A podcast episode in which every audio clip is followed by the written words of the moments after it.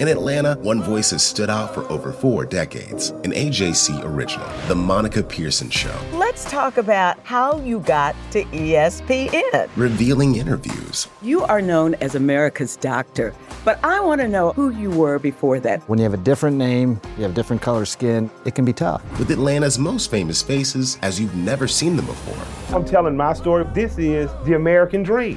The Monica Pearson Show, streaming now on AJC.com.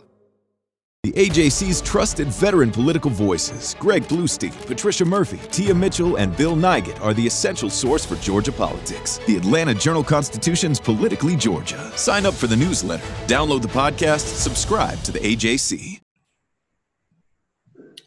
Hey everybody, this is Doug Robertson with the Atlanta Journal-Constitution with another edition of Southern Fried Soccer. It is August 29th, 2020. And history was made today at Mercedes-Benz Stadium because Atlanta United was beaten by Orlando 3-1 for the first time in the two teams' ninth meeting in league games. It was not a great performance by Atlanta United, particularly in the first half, in which it gave up 2 goals, both not well defended. One, a set-piece header. That was set down between Guzan's hands and legs. And the second, Orlando just carved right through Atlanta United with some easy passes that started with them winning the first ball and then winning the second ball. Junior Urso on the first goal, Chris Mueller on the second. Atlanta United got one back with Brooks Lennon in the 83rd minute. But then because they were pushed up trying to get a third goal, Pitti Martinez was, in my opinion, too easily knocked off the ball. And Orlando went in on a 2-on-1 for the third goal. I'm joined, as always, by Jason Longshore of SoccerDownHere.Net and 92.9 FM, who I believe is at Mercedes-Benz Stadium right now. I am still at Mercedes-Benz Stadium. I will be leaving very shortly. To me, some concerning things out of the post-game press conference. Both Stephen Glass and the players were saying they lacked intensity in the first half. They didn't move the ball fast enough in the first half. And frankly, those have been points of emphasis for Stephen Glass. Moving the ball faster was a point of emphasis for Frank DeBoer during his time. And to come out again and to just be flat, not a good sign. Yeah, I didn't get the sense of being flat. I do totally agree on moving the ball, especially getting into the final third. It feels way too hesitant. There is an issue with getting guys healthy and getting – whatever this first choice team is going to be, because I don't necessarily know what it is and when we're going to see it with everybody full 90 minutes fit. I think we saw late that things are obviously better with Barco on the field. They're better with Kubo Torres on the field. I think they're better with Jürgen Damm on the field, but are they ready to go 90 minutes on Wednesday? No, I don't think so. My biggest concern, and this has been going on since the tournament in Orlando, is the lack of communication and some of the disorganized defending that we've seen. This hasn't been a bad defensive team. This was the first time that you've conceded more than 1 goal in a game, but some of the goals that they have conceded have been bad goals to give up. And both of the goals in the first half today were poor. I thought Orlando was very strong on set pieces with a number of opportunities in the first half, creating problems for Atlanta defensively, and they never got better with it. And the second goal, the Chris Mueller goal, was incredibly frustrating because that was immediately after Brooks Lennon was injured, where he fell awkwardly defending, I believe, another set piece. And he was off the field waiting to be waved back on, and that was proper protocol. No one covered him at right back. There was no one at right back. So when the turnover happened, which was off the free kick that Brad Guzan took, Orlando immediately attacked the space that you would have a right back in. And it wasn't organized. And it's just kind of shocking that something that simple was overlooked at that moment. Yeah, to that point, I think we can agree that even in the games in which Atlanta United was only giving up 1 goal, there were still lots of communication issues, and you could say they were lucky in some of those games. They didn't give up more. Guzan made some good saves, and the opponents just scuffed shots sometimes. Nashville had a couple of chances even, and they're just not very good on offense and couldn't take advantage of them. But in Orlando, is very good going forward. It's a weird thing right now. Eric Rometty, as good as he looked against Nashville, just, you know, did not look at all well today. He was the one who just watched the Orlando City player go right by him.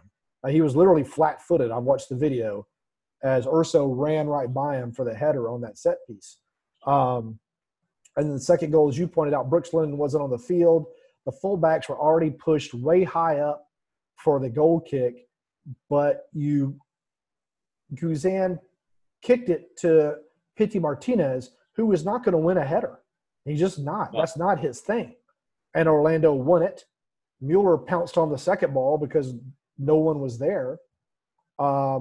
Passed it to DK, who passed it to his right because Bella was so far up the field he couldn't get back in time to DK's movement was what really opened it up. Yeah, to Benji Michel. And he just passed it back across the penalty box to a wide-open Mueller. Neither Adams nor Rometty ran with him. DK's movements would open it up because you saw at that point with Orlando attacking where a right back would be, Miles Robinson's stuck. Like, he's got to try to defend the player on the ball and Mueller, but DK took up a position between the two center backs, and it's a 3-on-2 because of the way the team was structured after that. And it's just one of those things that it's felt like there's been a lot of chances given up and a lot of goals given up because of poor communication defensively. And I don't know why it's still happening at this point, because balance of play, Atlanta wasn't 2 goals worse than Orlando in the whole balance of play. But you give up goals the way that they did in the first half, you're not going to beat a quality opponent in Orlando. Yeah. To me, it kind of – and again, the personnel choices, I don't quite understand this. When you know the defense is having trouble communicating, because we've seen it over and over again, that Jeff Werenowitz continues to not start. Again, I would like to think that he would have gotten the defense organized, particularly when Lennon was off the field. And he's again on the bench. Mo Adams. I like Mo Adams. He must do well in training, but he's just yet to really show it in a game. But then let's talk about going forward. I think one of Atlanta United's biggest issues going forward is it has, at least in today's starting lineup, no pace going forward. Opponents can play pretty much as high a line as they want to because they know no one is going to beat us over the top. Now, maybe when Jürgen Damm comes in to the starting lineup, whatever that may be, they'll have to sit back a little bit and Atlanta United can have some more space in the midfield to move the ball around. But Pitti and Barco aren't going to beat anybody, most players, in a foot race. You saw that today. Pitti had a chance at a one-on-one, got caught from behind by the center back, I think it was. That was in the second half. Kubo Torres is more of a link-up player than a speedster. Adam John is not going to beat anybody in a foot race, but I thought he played well. Mulraney is fast. Escobar is fast. Escobar was suspended. Mulraney, we're still trying to figure out his quality. But to me, it's a big problem with the roster composition, and it's a big problem for Glass to try to figure out. I don't know if it's a roster composition problem for me as much as it is right now getting players able to play 90 minutes. And this part of the schedule is tough for that. Look, this is bad timing all the way around because you'd like to have an interim manager with more time to train these guys. And between games, I mean, you're getting one session a week, maybe a half-speed session in another day because of the compression. And it's just difficult. You also have a bunch of guys that you can't play 90 minutes right now, and you can't play the same group over and over again right now. That's making it more complicated. There's just no way around it. Yeah, but Orlando's in the same boat. They had one game. They had to play Wednesday. You could say – but you could say the whole time. Atlanta United had fresher legs than Orlando because it did play Wednesday as opposed to Atlanta, which did not. But that's the part I'm saying is that Orlando knows exactly who they are because Oscar Pereja's been there since day one of training camp. Atlanta, obviously, who they were under Frank DeBoer wasn't working, so you're trying to make a change, and that doesn't happen overnight. So, your key players, like you mentioned, Jürgen Damm would give you that speed that you're looking for. He's played now how many minutes did he play today? 20, if that? I couldn't. Yeah, not much. Like 14, 15, something maybe? Yeah. Let's say 15. Then that puts him to 60 minutes played in the calendar year of 2020. Yeah. That's tough. That's going to take time. Kubo Torres has been – I think he makes this team better. I think Kubo Torres makes this team better. I think Jürgen Damm makes this team better. You have to get – Ezekiel Barco makes this team better. None of them are 90 minutes fit right now, and it's showing. That still, to me, is not – and it's not the biggest issue. How many times did we see today where Atlanta United, middle third, handled Orlando's pressure, played through it, got to the edge of the final third, and then was hesitant? Everything became hesitant around the final third of no penetration on the dribble, no pass through to create opportunity for somebody, no movement off the ball to create those opportunities. It felt like you hit a wall 30 yards from goal every time. And only in the second half that started to open up more because you're getting desperate. But you need that desperation, that urgency early, and it just never happened. If it's confidence, well, then you've got to play the guys who are confident. And maybe that's getting these guys healthy to get those players on. It's frustrating because I thought in phases today you were the better team. But those mistakes, forget it, and you didn't create enough chances. So you can't really complain about the result. Yeah, you know, one of the things that the players and Glass talked about after the game was they thought the second half was much better. Absolutely. It was, except Orlando already had a 2-goal lead. It didn't really need to play like it was playing before. And Atlanta United scores, and, you know, within, 3 minutes, Orlando is back down the field and scores. And part of that was Atlanta United was pushing forward, but still it happened. It's just – yeah, there are some – I think it's more than health. I think there's some issues going on with this – not within this team, but the hard thing is something's going on. Diagnose it, yeah, it's hard to figure it out. It's hard to diagnose without the health. And that's where, you know, we're taking an incomplete picture because it's an incomplete starting lineup based off what's on the roster at the moment. We can't even answer the question on if the roster's lacking anything, because we haven't seen it at full strength. And that's not talking about Joseph, which obviously is an issue, but you've got pieces to deal with that. We just haven't seen all the pieces to deal with it yet. That's true. So they play again on Wednesday against Miami. What changes do you think we're going to see in that starting lineup to try to solve some of these issues? It's so hard to figure out because we don't know how Ezekiel Barco is going to respond to the minutes he played today, if there's any setbacks for him, how Jürgen Damm's going to feel after this. Kubo Torres played more, but is he going to jump from 30 minutes to 90? Can he get to 30 to 60? Can you start him and get 60 out of him and bring on Adam John at the end? Maybe that gives you a different feel. You've got to play faster. You just have to. The communication has to be better defensively. You have to play faster, and whatever group gives you that. John Gallagher, we saw warming up a couple of times. We know Gallagher, that intensity. We saw it against Columbus in a desperate moment, the MLS's back tournament. Does he get a look here? Lawrence Weick is a player who plays with a ton of intensity, maybe sometimes a little too much. Does he get a look here? You're going to have to find whatever that spark is. I think Brooks Lennon has really tried hard to provide it. I think you saw his reaction after the goal. He is the one who really seems to be playing with that clenched fist, trying to get these guys going. He needs some help. Yeah, I think, and I'm a little curious about this too, when you have the 5 subs available now, you know, for the remainder of this season, why not go ahead and start Torres? You know, a lot of times coaches don't want to start players that can't go 90, and that's understandable when you only have 3 subs. But when you got 5, I mean, you don't have a whole lot to lose at this point because goals are hard to come by right now for Atlanta United. Go ahead and start Torres. Go ahead and start Damm. Tell them both, give me the first 45, and let's talk at halftime and see if you can keep going. If not, we'll sub you out. I think Kubo is probably at that point where you can get 45 out of him. You have to get to 45, otherwise you're blowing a sub window, which you'd rather not do.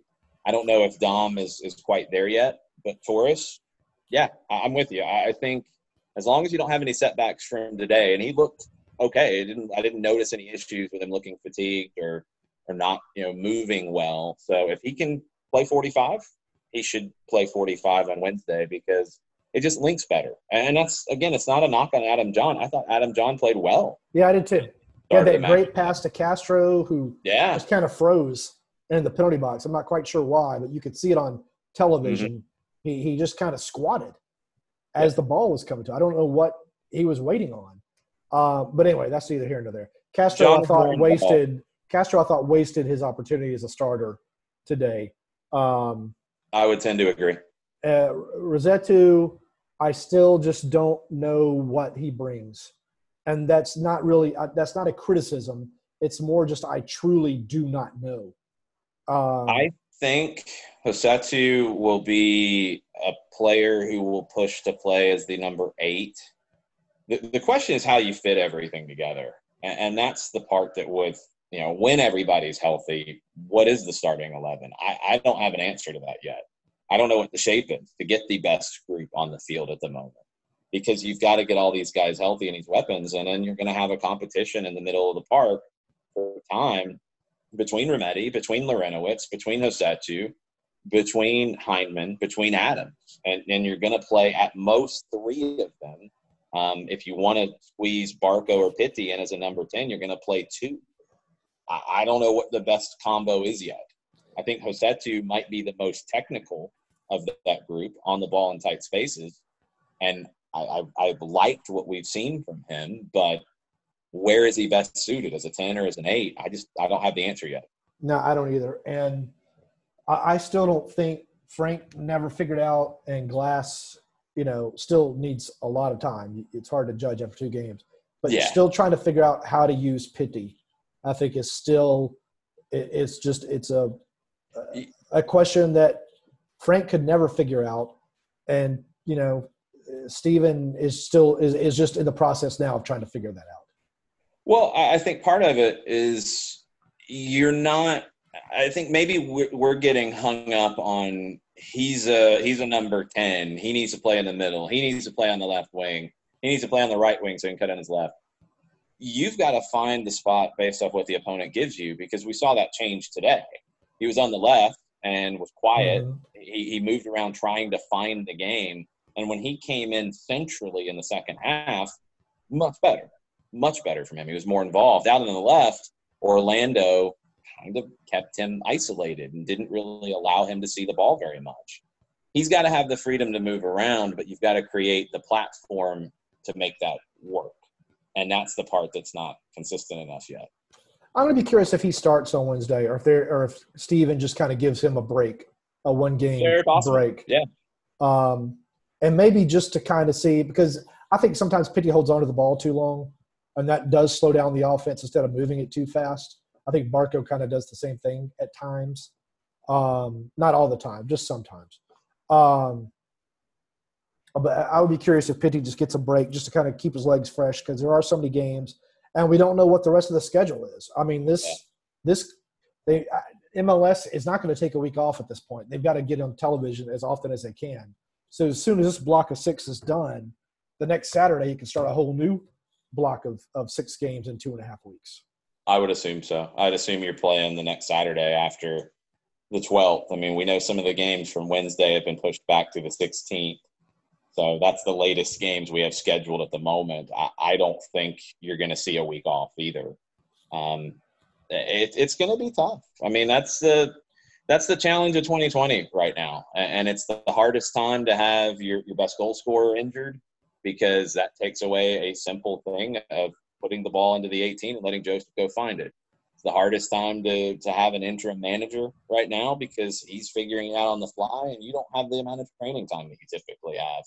It's just difficult at the moment, and you've got to find a way to get results while it is difficult. And that's what you've got games against Miami and Nashville coming up that are games you should find a way to win. Might not be what Atlanta United's known for. It might not be textbook soccer, you got to get 3 points. You've just got to find a way to find 3 points. Yeah, if Atlanta United doesn't get 6 points from these next couple of games, then the playoffs, even the expanded field, might be a bit of a challenge for the team this year. It gets challenging. The schedule's not going to get easier.